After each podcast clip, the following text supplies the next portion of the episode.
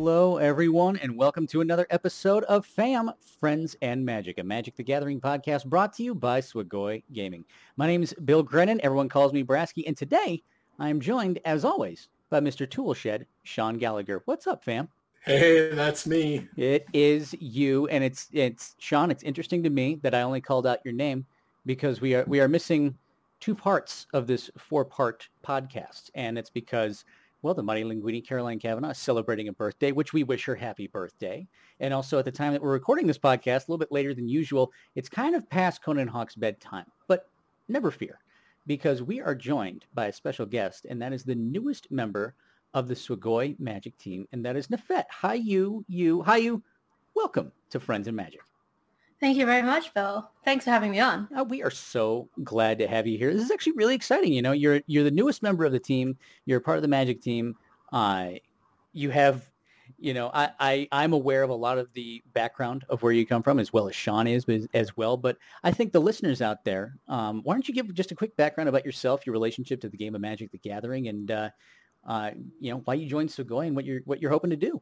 Um, well, I started playing Magic pretty recently in magic terms. So I started at Amonkhet, which is, you know, three three years ago now, I'm going to say. Is that right? Three, that's, three and a half. That sounds right. Yeah, it's, it's, about that. I've I'd, seen, i believe I've, it. I've seen roughly three standard rotations. Uh, so pretty, kind of a baby to Magic in terms of length of time, but I have played a lot of Magic since I started. My passions in terms of playing Magic are definitely limited. It's my number one passion uh, 40 card decks are the bomb. um, anything more than that feels excessive to me. And I do I do play standard as well, um, but more recently, what I've been doing a lot of is actually casting. So I'm uh, definitely an up and coming um, play-by-play caster. Uh, I started out doing a lot of gigs like the Venus and Mercury League, which is a, a Swagoi affiliated event. Um, it's a uh, a league for women and non-binary players, and also um, various Mythic Society events, uh, events with local, you know, um, esports arenas. And uh, lately, I've actually been hired by Channel Fireball to do some gigs. So I did, I covered a Channel Fireball Pro Showdown um, a couple of weeks ago, and I'm going to do another one in August. Yeah, I mean that's as as someone familiar with your work because we worked on the production team together. Uh, you know, especially watching both you and Sean and Caroline, like it's it's really great to see everyone making the best out of a funky situation that is COVID because, you know, in, in-person magic kind of goes by the wayside, but that means that there's a lot more digital content to cover. And it was really cool to see, uh, especially things like the, the Swagoi limited event that we did a couple weeks ago, that there'll be a new one coming up uh, fairly soon about that, is that there's a lot more opportunities for coverage. And in that, uh, we get to have a new relationship with the game. Yeah, absolutely. And I think there's also um, a, a, window of opportunity here for a lot of new blood in the casting game. Um, and we've seen some of that already with uh, some of the bigger events like the CFB uh, Magic Fest Online series, and also the SCG series. Like we are seeing some, you know, newer faces on coverage than the ones that we've seen year after year after year. And I think uh, it's going to bring kind of the Magic esports coverage scene into a, a little bit more of a modern, fresh, bit more upbeat, bit more maybe high energy feel than we've been used to in the past. So, you know, onwards and up. Yeah, upbeat and fresh. That my uh, way to achieve that when I'm casting is simply just to mainline energy drinks like at least 10 minutes before the cast. And then, you know, even if I have no idea what's going on or if I'm feeling really low energy, at least I'm talking fast. Like that's the big thing. That's all you need to do, Brasky. As long as you're talking fast, people are excited, right? Exactly. And you know, Sean, uh, how you mentioned that she's kind of like a baby to magic, but here's the thing: like I've been a part of this podcast since day one, and I really jumped in at Ixalan. So I think if anything, oh if anything, I'm I'm the baby to Magic. She's like at least in the terrible toddler stage, and that yeah. makes you like what, like a high school senior? Like what's going on? Yeah, how you how you like walking and like you know opening cabinet doors. Brasky's still just like trying to roll over. uh, I think I'm at the point where I'm, you know, dodging school and trying to get my permit to drive my car to school point in my life, I think. That's exactly the point that it's at. I'm just sitting back, just kind of taking everything in, yelling nonsensical things at people around me to give me what I want. right. Grixis Mill. Where I want my Grixis Mill. What is this? What is this guy crying about? Oh, it's okay. You don't really understand him because he can't form proper magic words yet. He's he said something. Yeah, he said something about. It's like yes, no, drown secrets. Yes. What is he doing? Uh, don't don't pay attention to him. Just smile at him, make pretty noises, and he'll he'll giggle, and you can go off and do your own thing. Like that's all that's, it's gonna be. That's just a Brasky. That's him. Yeah, that just top to bottom, that I think that explains my relationship to the game at this point. Yeah, absolutely. and my relationship to the game has been enhanced uh, by the fact that uh, we've had another week of M21 in in all of its shapes and forms, and because of that, there's a lot that has happened over the past week in Magic. And Sean, I would like to know how has your week in Magic been? Yeah, I mean, it was it was kind of a weird week in Magic. I guess I was pretty excited for the SCG tournament that all three of us, uh, myself, Caroline, and Eric were able to play, and we played on on Saturday, and none of us did particularly well. I did start off one and zero, oh, but then lost two rounds in a row pretty quickly. I played Bant Control or Bant Ramp, whatever you want to call it. Uh, the deck was pretty good, but was you know had a weird tournament. Since then, been playing some limited. Um, played a lot of blue red spells. That deck's awesome. Magic wise, I've been kind of taking it slow. We have, you know, some news about a ban and restricted updates, so not really too excited about playing Magic until at least Monday. So see what happens. Yeah, I mean that's that's entirely uh, feasible, and I completely understand where you're coming from on that one. So when with the SCG event, you know, how do the other uh, members do? And and you said you were playing Bant, which is you know considered to be a pretty strong deck. Do you think that it's a little bit overrated? Did you think that maybe you didn't have the best grasp of it? What was your opinion of that of that event and like that kind of pocket meta? Yeah, so uh, round one, I played a mirror and ended up beating the mirror. So I mean, you know, the mirrors could be a coin flip, whatever. And then round two, I played against Brad Nelson, who we all know is very good at standard. And Brad had some extra cards that were good in the mirror game one and we played a super long game one. We played like a 39 minute game one or something like that. So, you know, I kind of just chalked it up to like losing to Brad, and his deck was built better for the game one.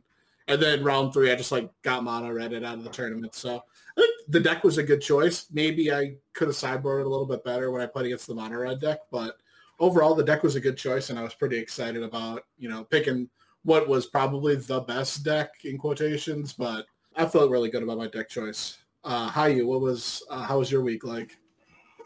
Um, well, my week started off strong because I decided to join Swagoi. So that was seems seems pretty good. One. Good start. Yeah. Good start. Yeah. Good start. Yeah. Um, I've also um, this week has been a bit of a prep- preparatory week. Um, I've got we're casting the uh, Venus Mercury League playoffs tomorrow. So it's been a lot of interviewing players, getting uh, getting all of our slides and content and notes ready for that. Because um, tournaments, you know, we've finished our league play and we're, we're going into the, the final two weeks of playoffs. So it's kind of pretty important to get all of our all of us, you know, T's crossed and I's dotted. Um, and then uh, also looking forward to the Swagoi draft tournament on Sunday, which is going to be the first and possibly only limited tournament of this um, of this core set. Um, so yeah, I've been playing a lot of limited, um, been playing a little bit of standard actually because um, definitely some of the new cards have caught my eye. Uh, Sublime Epiphany being the main one. This is why we're, this is why we're friends. uh, yeah, it's been absolutely um, sickening for me For those of you who don't know, Hayu's picture in our Discord is actually Sublime Epiphany with her face replacing the face of the card. It's pretty great.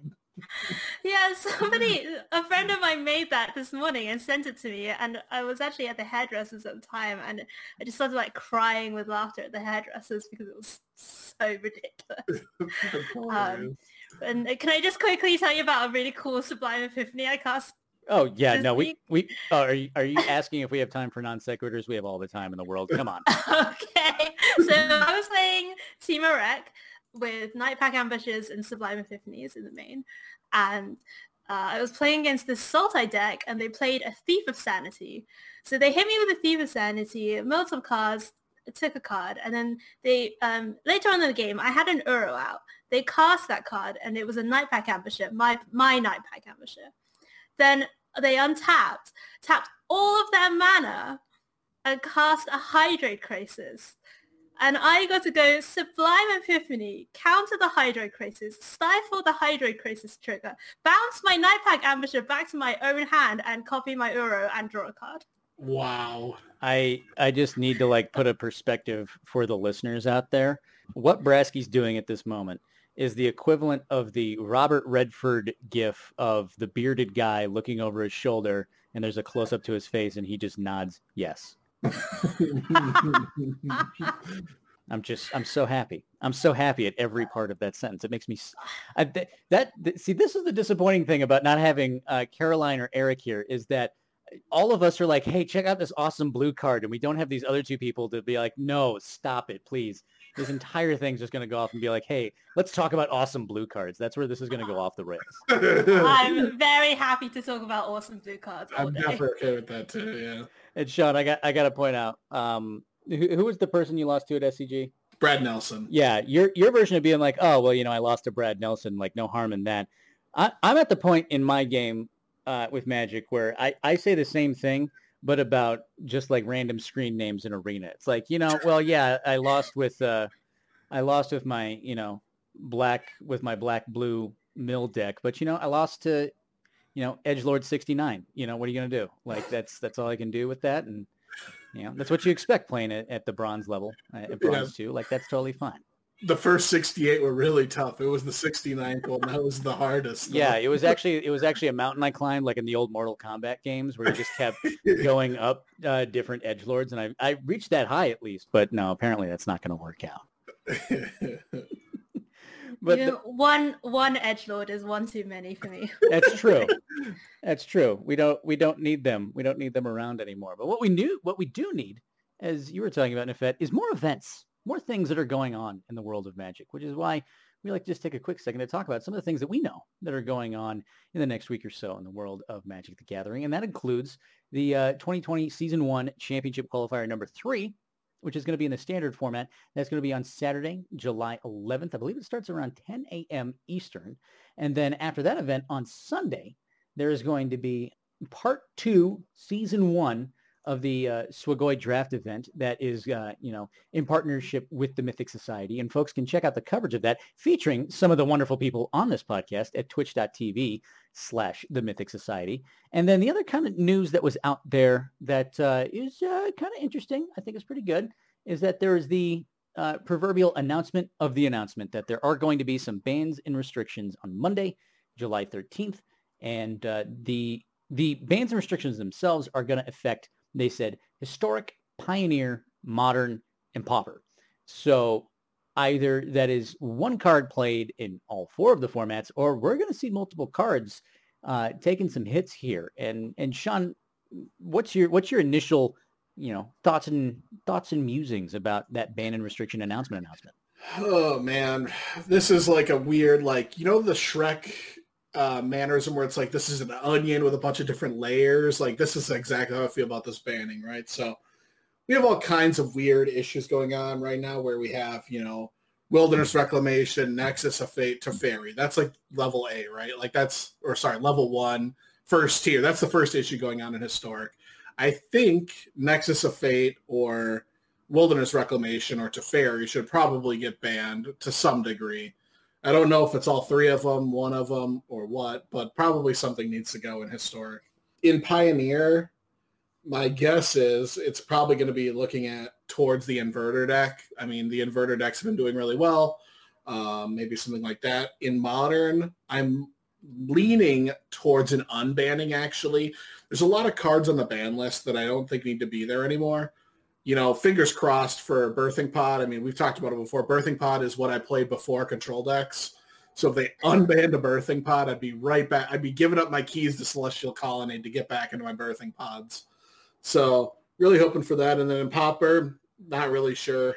I don't even know what the format looks like right now. It's kind of a weird format where eight people play it um, on Moto, and I don't really know what's going on in there. But maybe, like you said, might just be one card in all four formats. But I'm thinking it's going to be individual bands in each format. How you uh, and, and Sean as as blue players, uh, I need your your backup on this. I, I think this is important that you agree with me no matter what I say next. Agree. Okay. Nexus of Fate did nothing wrong. Yeah, agree. Agree. it's the wilderness reclamation. That was that was that was such a long pause that I hope that Eric keeps that in the edit. That she did, he just like sees that pause and like, no, we're holding on to that one. I don't think the card itself is the problem. Obviously, the the mana accelerants um, are an issue. Uh, if you remember from back in the day when Nexus was first printed, but before Reclamation came out, people were attempting to abuse the the big Teferi untapped two two lands. Were we? Trigger I don't. To, I don't know what you're talking about. No, I would never do something like that. Oh, geez, people did that. Oh. We did. I don't remember that, man. Uh, uh, do you not remember? That was like a big. No, I honestly don't. Remember. I honestly yeah, don't it was. Are you asking if I was the type of person that played Best of One Nexus of Fate? Of course, I was not. Yes, I was. um, no, I don't think Nexus has really done anything too wrong. I think it's really the the enablers, not the payoffs, that that should get hit. Yeah, that's kind of where I was saying was like like the three cards that people are like Twitter's complaining about is like Nexus Reclamation Teferi, right? I think you're right on right on how you are. It's like Wilderness Reclamation is really the one with the sinning here. I don't think Nexus of Fate is the problem, but I think that it's going to die for Reclamation sins, but we'll see. Because like if they ban Nexus of Fate, the deck just moves from Nexus of Fate into like Expansion Explosion like it does in Standard. So I don't know.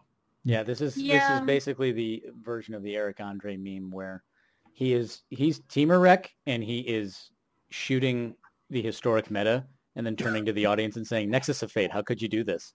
Yeah, exactly. I love that meme. It's a good one. Yeah, it just does seem like Wilderness Reclamation is just the kind of card that will keep getting abused. Although if it does get banned, I'm going to be very sad not to be able to play Sultai, the Scarab God, Wilderness Reclamation in the, in the future when when Amonkhet gets printed. Oh yeah, yeah. Be... Also, there was one more event uh, that was announced today. Actually, Brasky, we forgot about it. No, hit, hit, hit me up. Uh, August 1st, the next uh, Arena Open tournament mm. got announced today. The next one, funny that we're talking about historic bands, the format is historic for this Arena Open. So it's like, once again, it's like the, what was it, like $20 to enter the tournament last time? I can't remember. It was, it was somewhere in the ballpark of about $20 to get in. You needed to get seven wins to make day two. And then once you made day two, you could get up to seven wins again and then make $2,000. So it's that tournament structure again, but it's going to be on August 1st and 2nd. Um, and it's going to be historic, like I was saying. Yeah, I remember like he- hearing about that at the same time is like, oh, that's a really cool event. I think it's going to be really, really awesome. At the same point, we're also like, it still raises the question from the last episode is like, when does Amonkhet Remastered come out? Like they basically said sometime in this period of time. I know that they said it's going to be released in like MTG Arena in August. So okay, okay, at least we can have this historic event without worrying about that. But still, like with the bans and restrictions coming when they're coming, it always feels like there's some type of major event that's like, great, bans and restrictions, awesome. It's a mad dash to figure out the meta and then jump in. Yeah, I literally was like thinking about playing some historic today just to get ready for it. I was like, oh wait, doesn't really matter because on Monday it's all gonna not be a race anyway. So yeah, I don't know. It's Magic's weird right now. That's that's that's the the bold title of the essay I'm writing is Magic's weird 2020. Uh, in my opinion, they should just ban cards until Blue Red Kiln Fiend is good. I'm all, I'm okay I'm, with that. I'm all for this. You know what? We're changing formats. This is no longer just a Magic the Gathering podcast. It's a Blue Red Kiln Fiend podcast. That's all we're going to do. That's all we're going to focus on. So we're going to talk about for every episode for at least an hour. Works for me. Perfect. I'm down. I think we're good on that. I, you know, we talked about bans and restrictions, but you're right, Sean. There could be some unbannings and some stuff. And you mentioned Birthing Pod.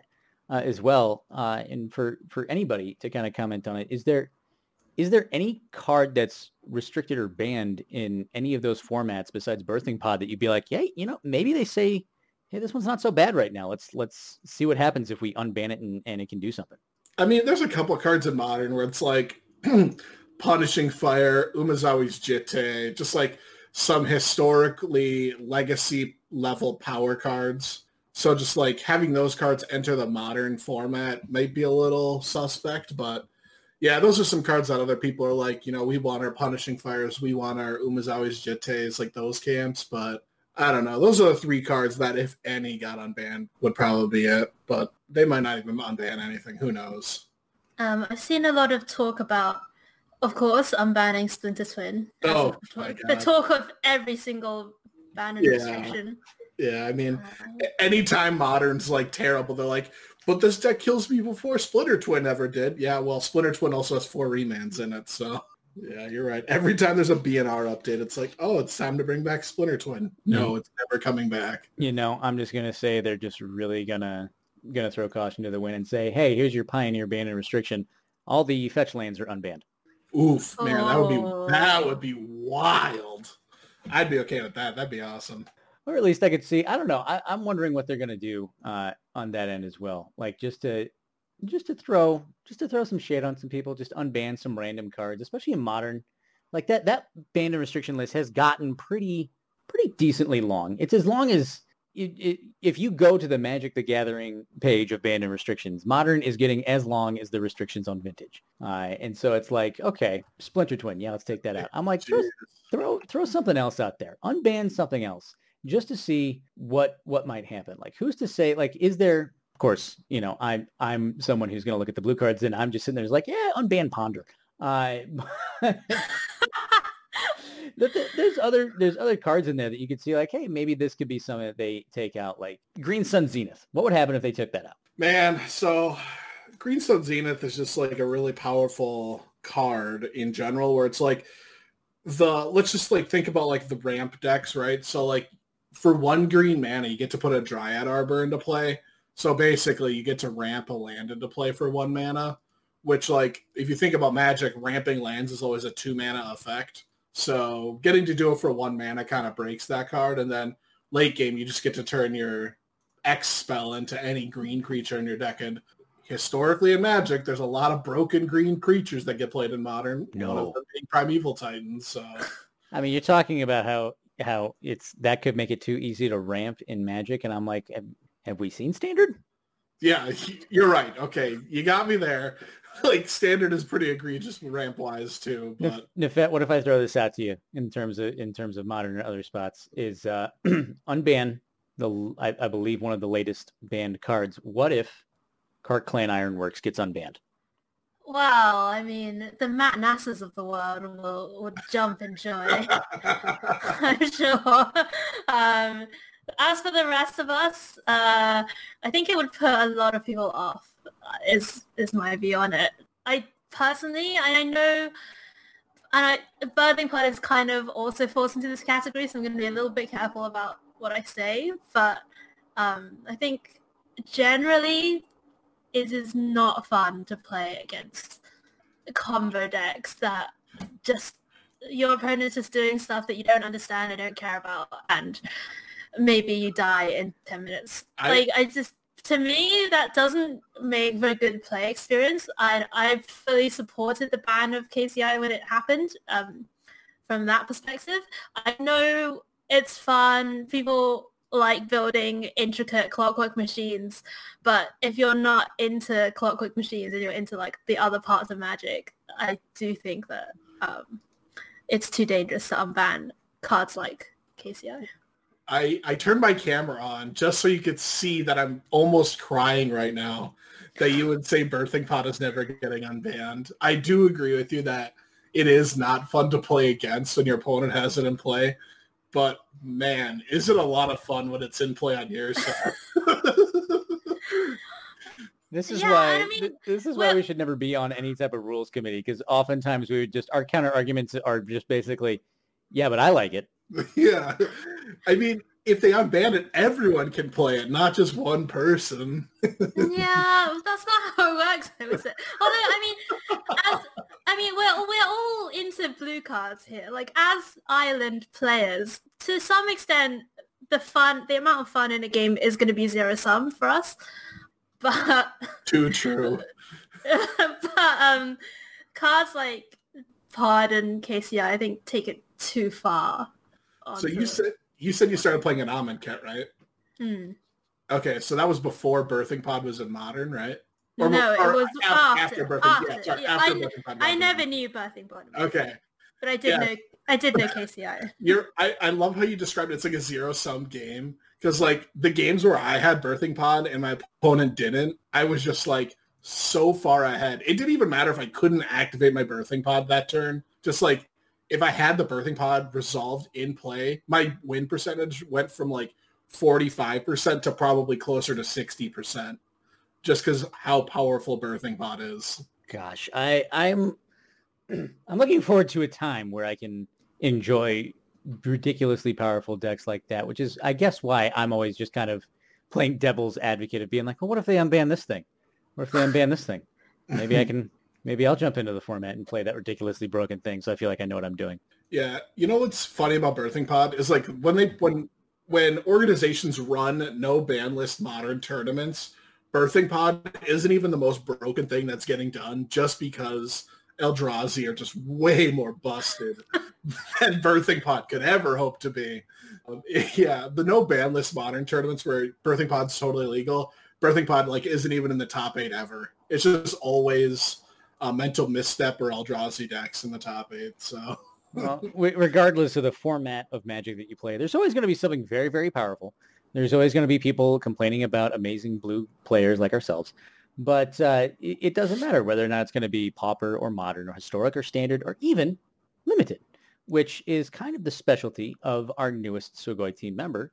Uh, how you, you know, we we haven't had a chance to really talk about M21 limited, both you know draft and sealed, and and how the format's gone and, and what to expect about it. And I guess my question for you would be, you know, it, it's it's a core set, right? So a lot of the archetypes that we're seeing are the typical archetypes, you know, things like plus one plus one counters and you know blue white flyers and life gain and, and sacrifice and all that kind of stuff being probably the most seasoned member uh, of limited among us uh, give us a little rundown of, of what you've seen in the limited format of M21, where it kind of started off at, and, and what you how you've seen it kind of progress since the, the beginning of the set coming out. Yeah, um, it's it's quite interesting that you've drawn out um, these archetypes that, you know, we do see them, you know, time and time again in these core sets, the plus one plus one counters, black white life gain, uh, blue red spells. You know, these are just when you think of some limited archetypes. Those are often the first ones you think about. And um, when this core set came out, I think a lot of people were imagining that these archetypes were going to be very important in terms of how decks were built. And I think in the early format, we definitely saw a lot of people trying to do the thing, trying to build decks that, that made the thing happen, whatever the thing was. So a, a very typical example of this, I think, is the blue-black deck, the blue-black recursion deck. The blue-black uncommon, the Obsessive Stitcher, is, you know, it's a it's a looter. It gets things in the graveyard, and then you can sacrifice it to reanimate a thing. And then there's a common reanimation card, Rise Again.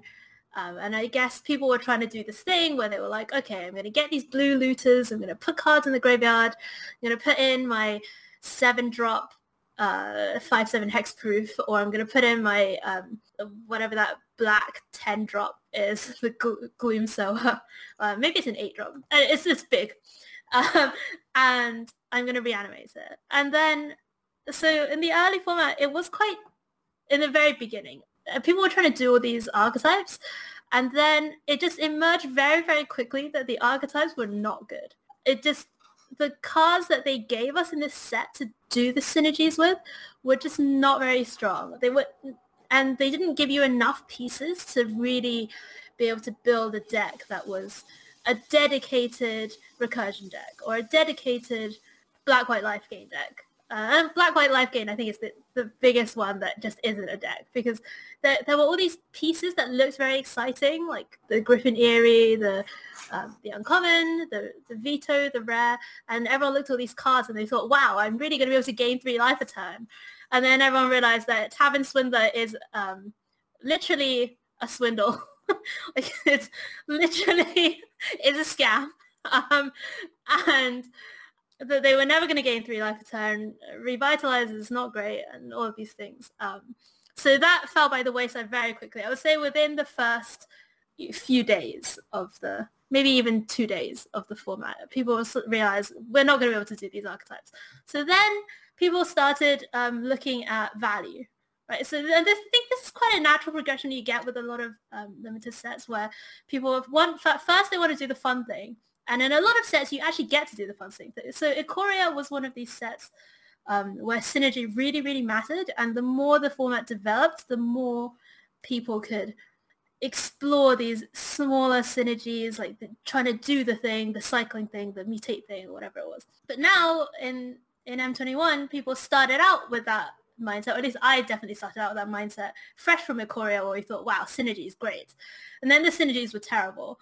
So people then started moving back to a, a more core set mindset or a more fundamentals mindset where they thought, okay, we're going to draft removal, we're going to draft value, we're going to draft card draw. Rain of Revelation is in this set. What a great card. Four mana, draw three, discard. Like, you know, what more could you want? And for a while, maybe a week or so, we were seeing a lot of these dirtlier um, decks you know, the blue-black recursion deck kind of became blue-black control. It became more based on removal. It became more based on card draw.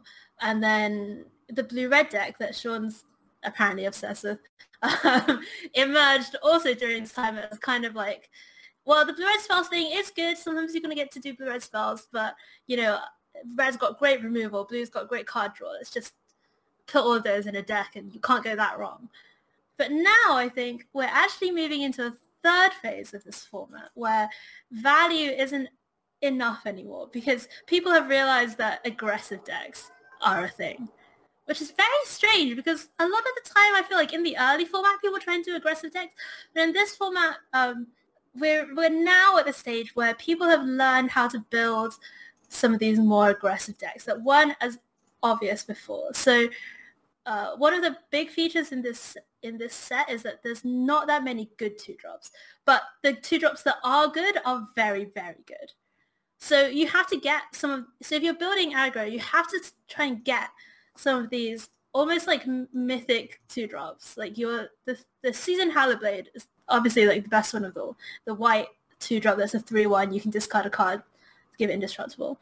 In green, you have the two mana three three that has defender, but it often doesn't because there are so many ways of pumping it or having a four power creature that it, it can attack as a three three.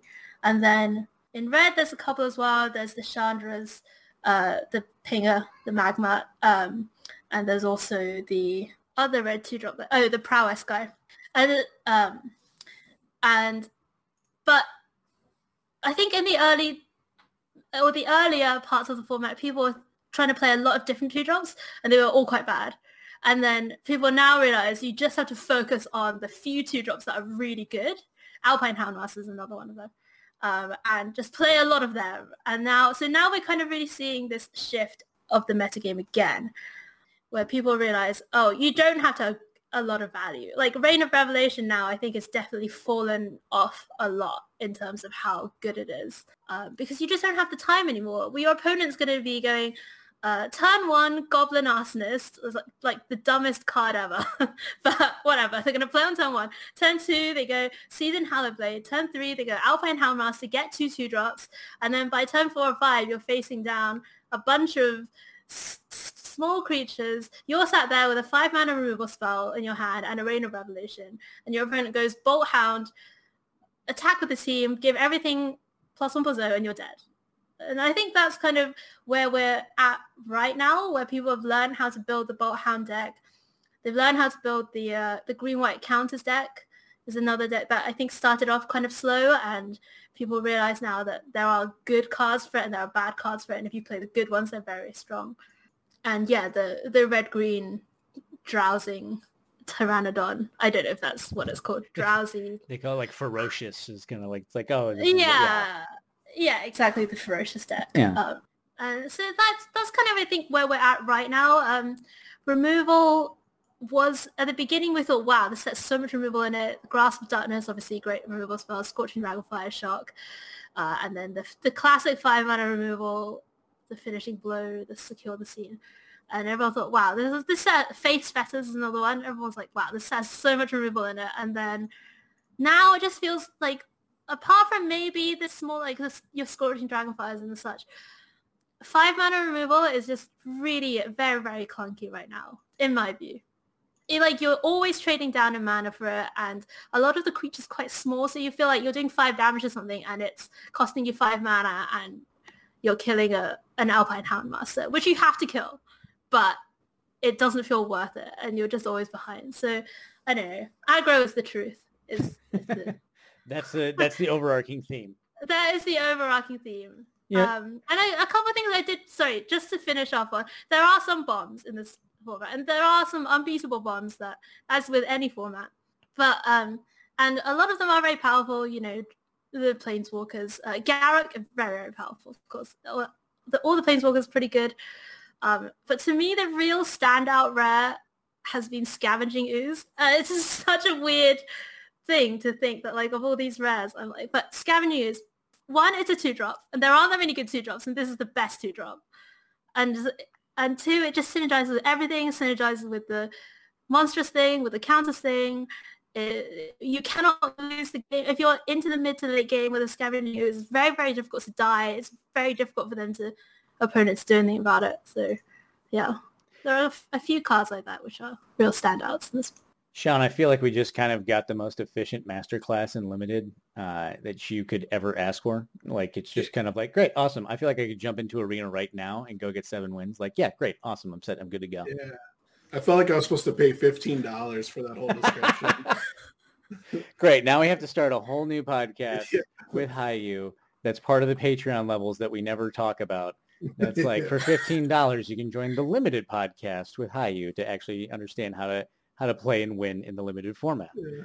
I mean, uh, Sean, I mean, you you have you know you've dipped your toes into the format as well, and it's something that kind of stood out to me from what Hayu was talking about is that like yes, there's archetypes to the format, but in a lot of ways, uh, the format kind of comes back to making sure you know the the basics about how to build a good deck or know at least know what you're good at and try to find a, a way to embrace uh, the play styles that you enjoy. So what, what have you found in uh, you, you know your quote no pun intended your limited experience with the with the format? Good one, like it. Love Thank it. you. All right, hi. Here's gonna be the segue into my next little rant here. What do you think of the two and a blue, two one? Can't remember the first part, but it's a glide master. Um, you could pay two and a blue to give another creature flying. What do you think of that card? I've been loving it a lot, but um, maybe it's not that great. Um, I've had mixed feelings about it. I think like if you're going to be in one of the aggressive blue decks, uh, and to me that's blue white and blue red. Um, in blue white you have a lot of flyers anyway. Like a, a lot of your creatures are just going to naturally be flyers.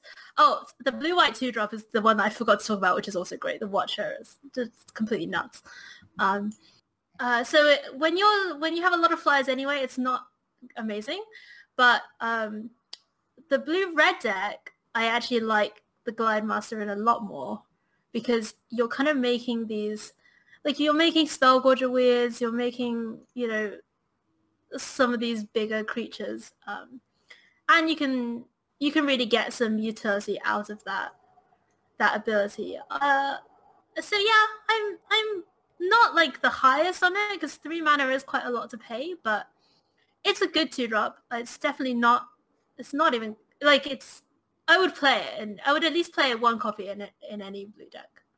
Okay, so like if you picked a Glide Master, you're not upset that you have it in your deck. Got it. Okay, cool. Yeah, I'm not upset at that I have it, but I'm also not in love with it. Okay, I just feel like a lot of the time, if you're getting to the point in blue or in blue green maybe where you've got a Colossal Dreadmaw and you're flying over, or you've got your 5-7 hex spined Megalodon. Is that mm. what it's called? Um, and you're and you're flying it over. Like you probably won the game anyway, regardless of whether you you can fly it over or not, because you've got you've got a Colossal Dreadmaw or you've got a, a Spine Megalodon. So yeah, you didn't um, you didn't invite them to the party, but somebody brought them. and You're like, okay, that's okay, cool. But you like it a lot, Sean. Yeah, I mean, I uh, I drafted multiple copies. I think when I I did two drafts this week, and both of them I ended up playing blue red spells. There's a couple of cards that I played the first time that I think were a mistake. Like you had mentioned the five mana removal spells. I played like a copy of Turn to Slag over like the six mana Menace Ogre, and I think that was a mistake. Um, but I think I got seven wins with both decks. I liked both of them. Uh, but I did one of my decks, which was my favorite of the two, was the three of the dog. That's a two-two, but you, I think you said it's Chandra's Magmutt that you can mm-hmm. tap it and deal one damage. Yeah. I had three of those in one of my deck, and I literally was pinging my opponent three times a turn. Uh, so that was a lot of fun. But I like the blue red spells deck. I mean, it fits my play style. Both of them were pretty good. Maybe, maybe not A's or anything like that. They're probably like a solid B. They did the job. I liked them. I am a big fan of Chandra's Magmutt, and the, Chandra's Magmutt is really uh, what probably the key card that um, I'm thinking about when I'm saying that aggro is kind of taking over because it's just so hard to turn the corner against that card. Yeah, I mean, it's really hard. Yeah, I've historically throughout Magic, I love the cards that like you play them early, you can attack with them, and then if they put a five five in the way, then you can just like you know stop attacking and start pinging them. There's been cards like that in the past that I've played you know so getting to play that card again was definitely very nice yeah it seems in some ways you that you know would you say that this this format is kind of a, a way to go back to basics? Not the card but the actual mindset of uh, of looking at a format and instead of trying to preemptively go okay these are the archetypes uh, this is what i should be looking for and this kind of stuff but really staying open to the mindset of going what is my deck trying to do? What does my deck need? And what are my opponents going to try and do? And then kind of uh, leave everything else aside as you as you kind of uh, fashion together these 40 cards into the best deck that you can uh, yeah i would i would agree with that um Bresky. the like it is it does feel very back to basics definitely not the card um, but, but very uh, in terms of you know and I, I think a lot of people when they start out in limited um, they get taught things like bread or whatever. Like not things that are not actually good, but approximate being good. Yeah, the, it's like the core. It's the core tenets to become literate in the format. Right, and I think, but I think that in every single set, you know, we do have this always this synergy versus card power level tension. And what's interesting about this set is that when it came out, it felt like everyone looked at the cards and thought, okay, these cards, uh, the power level's not high. So maybe it's a synergy set. And then everyone realized, wait, it's not a synergy set because synergies aren't good. So we're back to power level. Um, but the power level overall is still not very high, which is why we're now starting to see uh, the predominance of these these two drop decks. Um, and also, you know, when threats aren't powerful, removal gets worse. And that's that's something that I think isn't as intuitive as it could be when you're spending five mana removing something, that thing had better be worth spending five mana removing. I know we've kind of touched on this already, but um, it's just interesting to me to see that, you know, everyone talks about drafting, oh, draft your bombs, draft your removal, draft your flyers. But when you come, when it comes down to it in this set, actually, you've, yeah, like you say, you've really got to have a, a vision for your deck and often the vision is curve out, play your, play as powerful creatures as you can, um, maybe do some counters or whatever it is. But the overarching thing is you can't just have an assumption about what it's going to be. You have to really be on your toes in draft as you're going, picking cards that and you kind of evaluating them on the spot. Yeah, I mean that's a great point. I mean, if there's anything that sticks with me is that that specific comment you made about if the if the power level isn't higher, specific creatures aren't that high, then removal gets worse as well. That's something like even even myself who does play limited. Um, it's those types of small comments that just kind of will stick in my brain and be like, oh, you know, I never really, that makes sense. And in playing the format, uh, that totally, uh, I totally understand what you're saying right there, but I never just like outright put those words together and said, oh, that is something I'm going to remember as I continue to draft the format. And that's something that uh, is going to help me get better at the game of magic. And that's something it, that we like to talk about in this podcast is, you know, what are we doing to get better at the game of magic? And I know that all of us have kind of the little things that we want to do to get better at the game of magic. I'll, I'll go over mine kind of real quickly because really it's it's it's kind of a meme, but I'm just I'm so happy that I found an Esper Blank deck and all I'm doing is just learning every last bit of how wonderfully terrible that deck is. So what am I doing? I'm going to learn how to sideboard my wonderfully terrible Esper Blank deck and uh, just make everyone else that I'm playing against's lives miserable. But I'm sure both of you have better ideas of what you're going to do to get better at the game of Magic. Sean, what, what are you going to be doing to get better at the game this week? Yeah, so I mean, kind of touched on a little bit before with the historic open at the end of the month. So I'm going to be playing even more historic than I've been playing these last couple weeks. Um, and then hoping that come Monday I get to you know sleeve up my birthing pods once again, but mainly going to be focusing on historic because I want to try to cash out in the uh, Star City or the Arena Open at the end of the month. So in between that, I'll be playing historic when I can, and then I'm sure I'll be playing some Star City events as well. So I'll be getting ready for those. Nice. And Hayu? How about you? Um, so I'm just setting myself a little bit of a different challenge this week. I usually I do play standard, but I don't love it, so I don't play it a lot. Um, but this week I'm going to learn Temur Reclamation. It's time. After like all of this time, Temur Reclamation and standard. You've been avoiding it for so long, but now it's I've time. Yeah. I've been avoiding it for the longest time because I just didn't want to click all the mana and then they brought in QQ, and then I realized actually there's no real excuse not to learn it anymore. Um, so yeah, I'm gonna try and learn Temur reclamation. I've already started out on my journey, and so far what I've done is uh, fail to set an end step stop multiple times. Um, so yeah, trying to trying to tighten up my technical play. You know what would have helped you there? Playing more Nexus of Fate. I'm gonna pause for a really long time again. I will say though that eventually we just have to start naming decks by our reactions to them. It's like, what are you playing? Well, I'm playing Temur. Fine. Like, all right, fine. I have to learn this thing. Like, okay, that's what I'm gonna do, and then I'm gonna start playing some uh, some Jund Ugg, and then kind of go from there. Whatever's tier one, don't give it the of it. Don't give it the actual name of it. Just kind of talk about what's my reaction to it. I'm gonna call it this. My personal pet name for Jund is Jund Game Actions. Just give it give it that Jungia abbreviation. Well, I think uh, whether we're going to be abbreviating decks, whether they're going to be learning and dipping into formats that we aren't experienced with, wherever we are going to learn something new and try out a new format. Whatever it is, we're going to be playing the game of Magic over the course of the next week. And we know that there's going to be a lot of places where the folks listening to this podcast can find out about us and where we're going to be playing the games and our opinions of what's going on there. And as such, I would like to know where can folks find you and the places that you create content on the internet. Sean, let's start with you. Yeah, you can find me on Twitter at Mr. Toolshed, uh, twitch.tv slash Mr. Toolshed. Uh, I'm taking a break from streaming this week, have some personal stuff going on, but I'll be back on Monday to maybe play some Birthing Pod in Modern, uh, but I'll definitely be playing at least Historic, so come catch me on Monday uh, with my hopeful birthing pod journey. Gosh, you're a, you're like a kid waiting for Christmas. That if you just oh. if you believe oh. strong enough, it's gonna happen. You know, it's it's been years since I've been able to say birthing pod, like cast birthing pod in modern.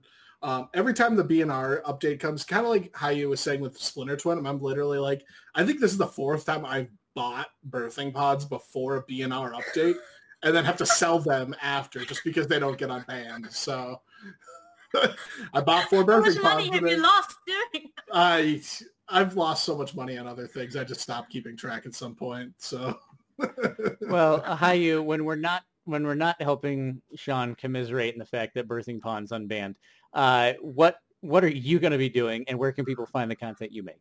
Um, so people can find me on Twitter uh, at Niphette, N-I-P-H-E-T-T-E. Um, otherwise, you can probably find me covering any number of tournaments that um, have have communicated that they need somebody to cast them. um, but uh, that was that was great communication right there. yeah, I'm doing the the VML um, uh, tomorrow on Friday and uh, Swagoi draft on Sunday, and then a smattering of tournaments in the in the upcoming couple of weeks. But uh, mostly, if people want to get in touch with me, um, definitely do do reach out on Twitter. Um, and if, especially if you want to look at pictures of cats, food, or my face photoshopped onto Sublime Epiphany.